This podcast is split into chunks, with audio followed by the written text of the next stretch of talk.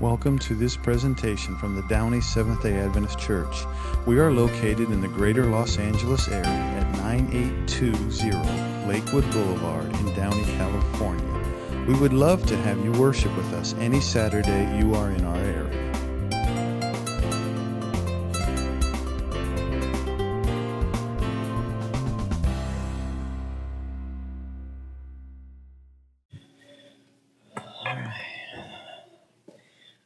Morning, everybody. How are you all doing? Awesome. Moms, did you have a great Mother's Day? Amen. All right, let's pray. Father in heaven, we thank you for the opportunity once again to come together to spend time in your word. Be with us as we share stories, and especially, Lord, what Joel 2 has uh, in store for us. In Jesus' name, amen. Dr. Uh, John Goetsch tells of a time where he was a younger man. It was a cool and crispy Saturday night in the Midwest. The lights were on. It was a Saturday night. The fans were filling the stands. The band was playing, and they were ready for some football.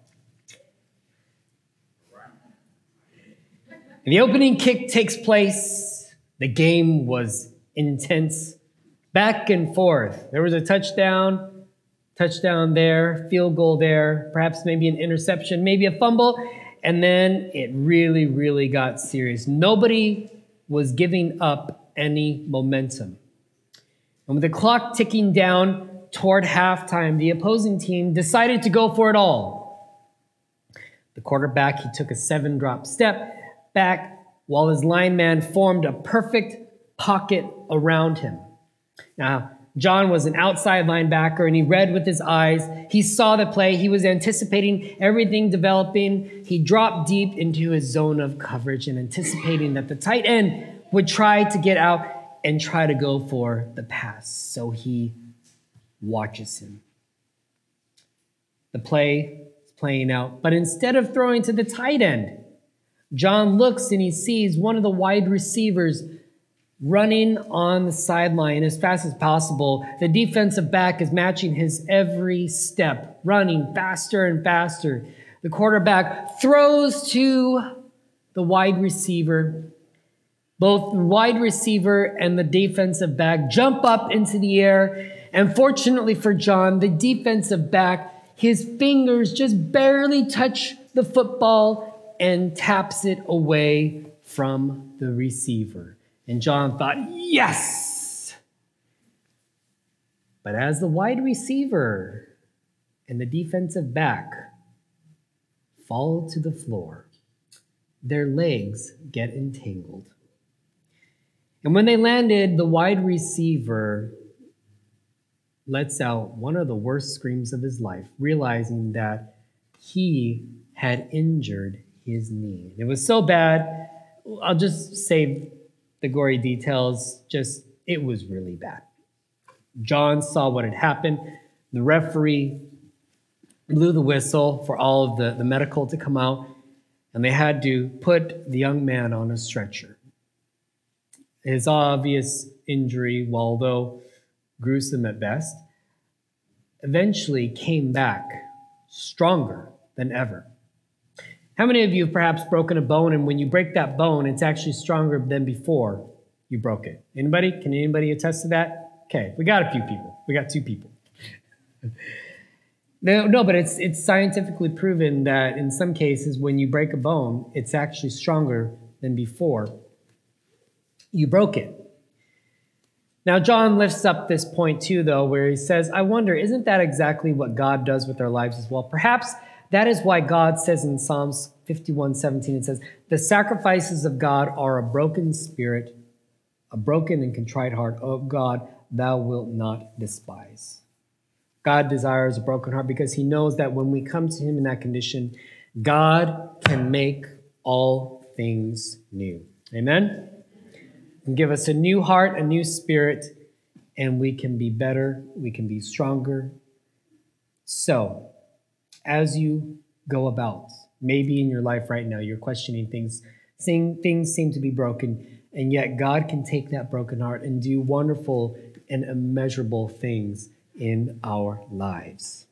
So, let's go to the book of Joel. Joel chapter 2.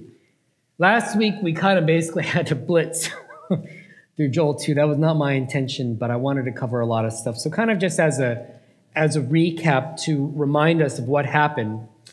Initially, in the book of Joel, chapter 1 and half of half of chapter 2, uh, the first part is there was the, the day of the Lord. There was a plague of locusts that came into the land of Judah and basically decimated and annihilated everything. Now, when we look in the Bible, was there ever a plague of locusts that came through a land? Can anybody remember? Through the Egypt, right? And basically, the locusts ravaged Egypt, except the tables have turned. Instead of going against Judah's enemies, it's on Judah itself. And why? Why did this happen? We don't know exactly know why, uh, other than Judah was not being faithful to God, and God had to get their attention and say, "Hey, you guys have strayed. Please come back." But there's also not just one day of the Lord, there's a second day of the Lord, a coming time where if they don't get their act together, if they do not change from their ways, if they don't repent, if they do not rend their heart, there is an army of locusts, possibly potentially another army, coming in and taking over. Yet, alas, we find that God does not forget God's people. In fact, God pleads with the people, starting with the spiritual leaders of that time hey, come on, let's get things back in order. Because remember, when the plague came through, it not only decimated them economically, there was no grain, they could not do agriculture, they couldn't, uh, they couldn't grow fruit and vegetables fast enough to save them. And there was also a spiritual cost because those animals that maybe still stayed alive would have nothing to eat and there would be no ability to have sacrifices. So it was a physical issue, it was an economical issue, it was a mental, but also a spiritual issue. Now, sometimes I hear this narrative that uh, God's grace can only be found in the New Testament. And yet, when we read through the Old Testament, there's plenty of examples that, especially as we're going to read, that God is a God full of grace. Amen? Amen? So, let's just remind ourselves, okay, that God is God of grace. So, we've talked a little bit about Joel 1. Joel has already talked about the seeds of grace and forgiveness, but chapter 2 takes it a step further and not just grace, but actually restoration. Okay, our, our theme series, uh, theme uh, title is called Restored Better Than New. So, what happens? Let's go to Joel chapter 2, verse 18. We all there? Okay. So, then the Lord was jealous for his land and took people, pity on his people. The Lord replied to them, I am sending you grain and new wine and olive oil, enough to satisfy you fully. Never again will I make you an object of scorn to the nation. So, God, right here, is already, He is reminding them, hey, I'm going to come in and I'm going to restore you. I will drive the northern horde from you, push it into the parched and barren land. Its eastern ranks will drown in the Dead Sea, and its midwestern ranks in the Mediterranean Sea, and its stench will go up, its smell will rise. Surely he has done great things. Okay? So, the first thing that we can take from this passage is that God promises restoration for Joel. Please come back to me. I am full of grace, and I will restore you. So, restoration. God promises to restore the land, they will not be wasted away. Now, let's continue. Do not be afraid, land of Judah. Be glad and what? Rejoice. Rejoice. Surely the Lord has done what? great things. Do not be afraid, you wild animals, for the wild, for the pastures in the wilderness are becoming green. The trees are bearing their fruit. The fig tree and the vine yield their riches. Be glad. And remember, there's whenever you read a passage, look for commonality. Look for things that repeat. It says, Be glad several times. Be glad, people of Zion. Rejoice in Lord your God, for he has given you the autumn rains because he is faithful. Remember, scorched land, what do you need to do to enable to have it to grow? You need water, rain. He sends you abundant showers, both autumn and spring rains as before. The threshing floors will be filled with grain, the vats will overflow with new wine and oil. And here's a key verse, verse 25. I will repay you for the years the locusts have eaten the great locust and the young locust, the other locusts and the locust swarm, my great army that I sent among you. So God is basically saying right here, look, what's done is done, but guess what? It is going to, uh, I'm going to redo and remake everything new. So much so that in verse 26, you're not just going to have food to eat, you're going to have plenty to eat until you are what? Full. You are full. Anybody ever go to a really great restaurant, maybe one of the favorite restaurants that you love, and you just you eat to your heart's content your favorite meal that you just basically are the point of like, okay, I need to be wheeled out in a barrel. Because if I walk, I'm gonna fall down. That's a good feeling, right? God says, I am going to give you plenty to eat until you are full, and you will praise the name of the Lord your God, who has worked wonders for you. Never again will my people be what? Shamed. Because also remember that the, the surrounding nations, they're looking and eyeing Judah. They're thinking, how can I take this land? See this great opportunity. Then you will know that I am in Israel, for I am the Lord your God, and there will be no other. Never again will my people be shamed. So, one of the things that we can take away here is rejoice and be glad. Now, oftentimes when calamity or frustration strikes us, it's so much easier to whine than to thank God, right?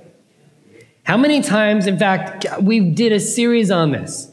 How many times have we read from the scripture, more particularly Philippians 4, rejoice and be glad? And yet, when the hard times come, the calamity, the frustration, uh, the missed opportunities, and we think, why, when we should probably be saying, Rejoice, Lord. I'm going to rejoice you even though things are not going the way that I want them to. Can you all, can you all, uh, have you all experienced that at some point maybe in your life? There's, there's a story told of a, uh, an individual who was riding a, a bus and she, she saw a housekeeper with lovely golden hair and she was jealous. She wanted lovely golden hair. And she seemed so happy. And yet she felt just fair. And when she got up to leave, she noticed that the young woman, the housekeeper, had a hobble to her step and she had one foot and a prosthetic leg. But as she passed, she smiled at her.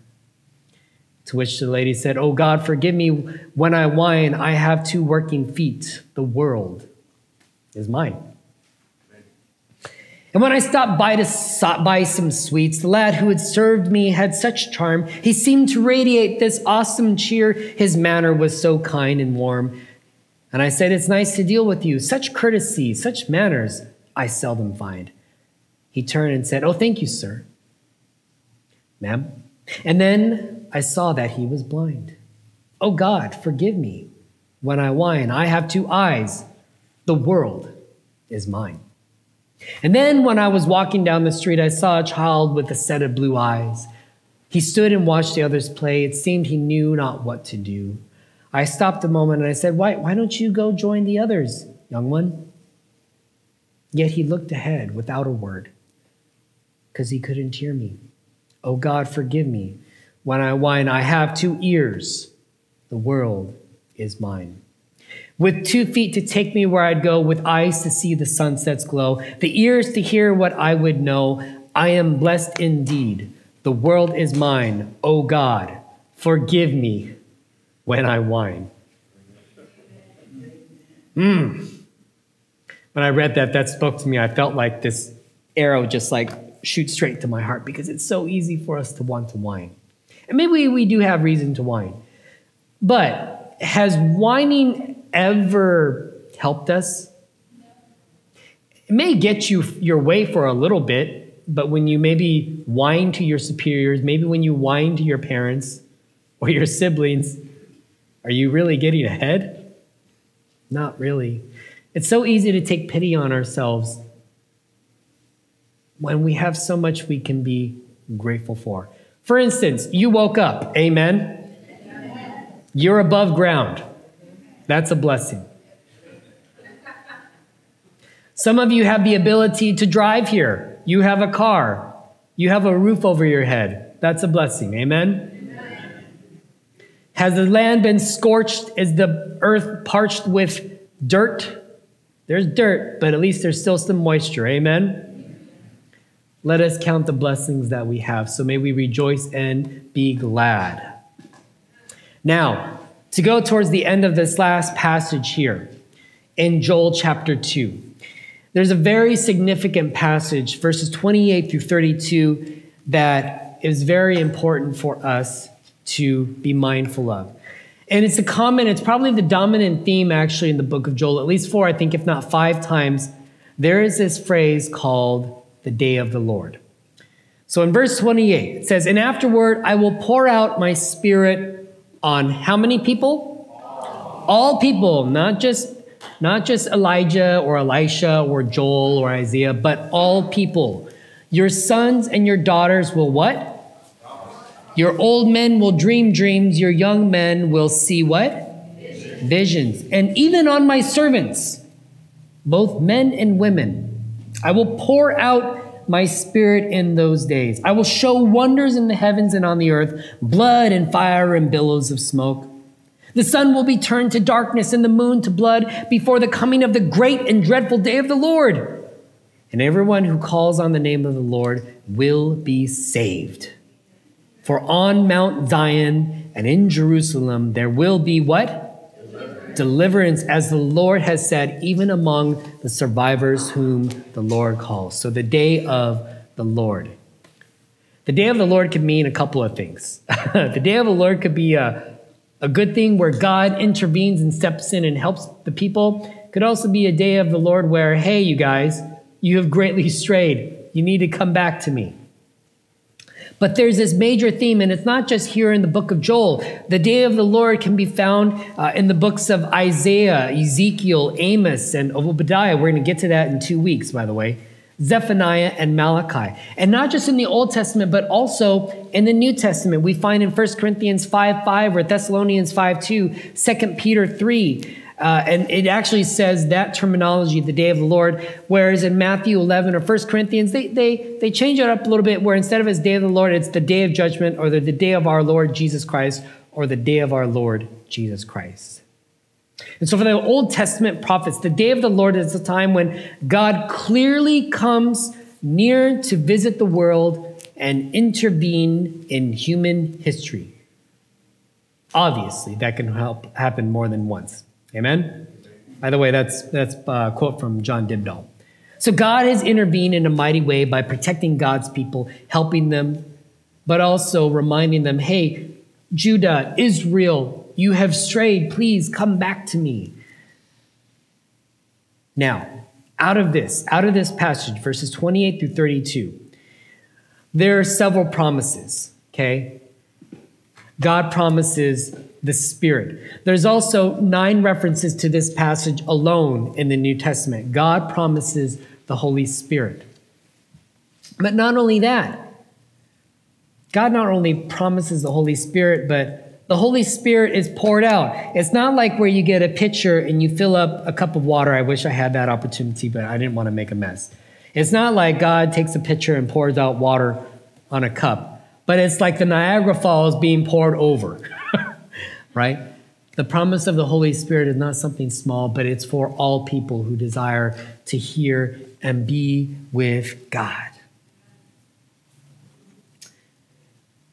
everyone, everyone can receive the Spirit.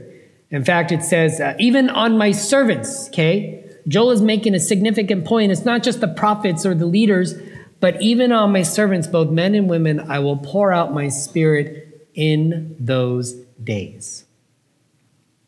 And finally, everyone can have communion or interaction with God. We don't have to go to somebody to vouch for us to go to God because we can deal with God directly. Amen? Amen. Now, God is revealing who God is. But if we just look at this passage alone, we'd be doing ourselves a great disservice because guess what? Somebody quotes this passage. In fact, if we go to the book of Acts, chapter 2, a very significant event happens in Acts chapter 2, verses 21, 17 through 21. One of the disciples stands up. Acts 2, verses 17 through 21. I'm sorry, I didn't get a chance to put this on. I came to this afterwards. But in Acts 2, verses 17 through 21, it says, Peter literally quotes the book of Joel, and it says, in these last days, God says, I will pour out my spirit on all people. Your sons and your daughters will prophesy. Your young men will see visions. Your old men will dream dreams. Sound familiar? Even on my servants, both men and women, I will pour out the Spirit in those days, and they will prophesy. I will show wonders in the heavens above, signs on the earth below, blood and fire and billows of smoke. The sun will be turned to darkness and the moon to blood before the coming of the great and glorious day of the Lord. But in verse 20, when he changes it just a little bit, and everyone who calls on the name of the Lord will be what? Saved. Saved. Amen.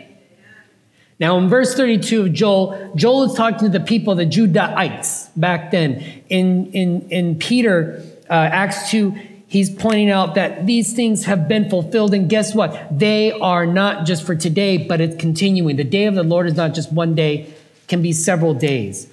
Why does Peter proclaim this message? What's taking place here in the context of this passage? What's happening? Some great event has happened. The outpouring of the Holy Spirit, one word to describe it is called Pentecost. Okay? It had been prophesied, and all of a sudden, right before this, as they're speaking, there's other people of many different nations, and the disciples are talking, they're saying great things. Everybody can understand everything even though they're all speaking in different languages. I can't remember the name of the nations off the top of my head right now, but if you were a Greek, if you were a Jew, if you came from other places, you understood your language and you could only come to the conclusion that God was doing a great and mighty work in these disciples. And it doesn't just stop there, because if you look through the, God, the whole book of Acts, the people are prophesying, they're praying, and the Holy Spirit is doing a great and mighty work.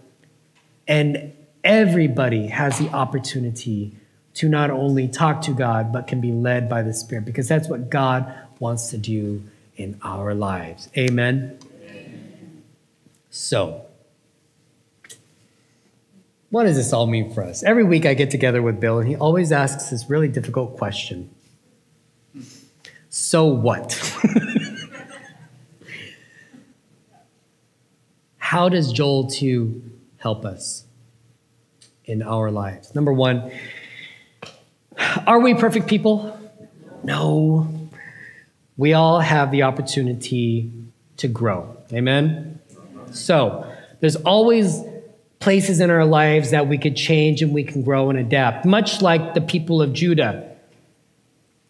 God is pleading with them, please come back. And guess what?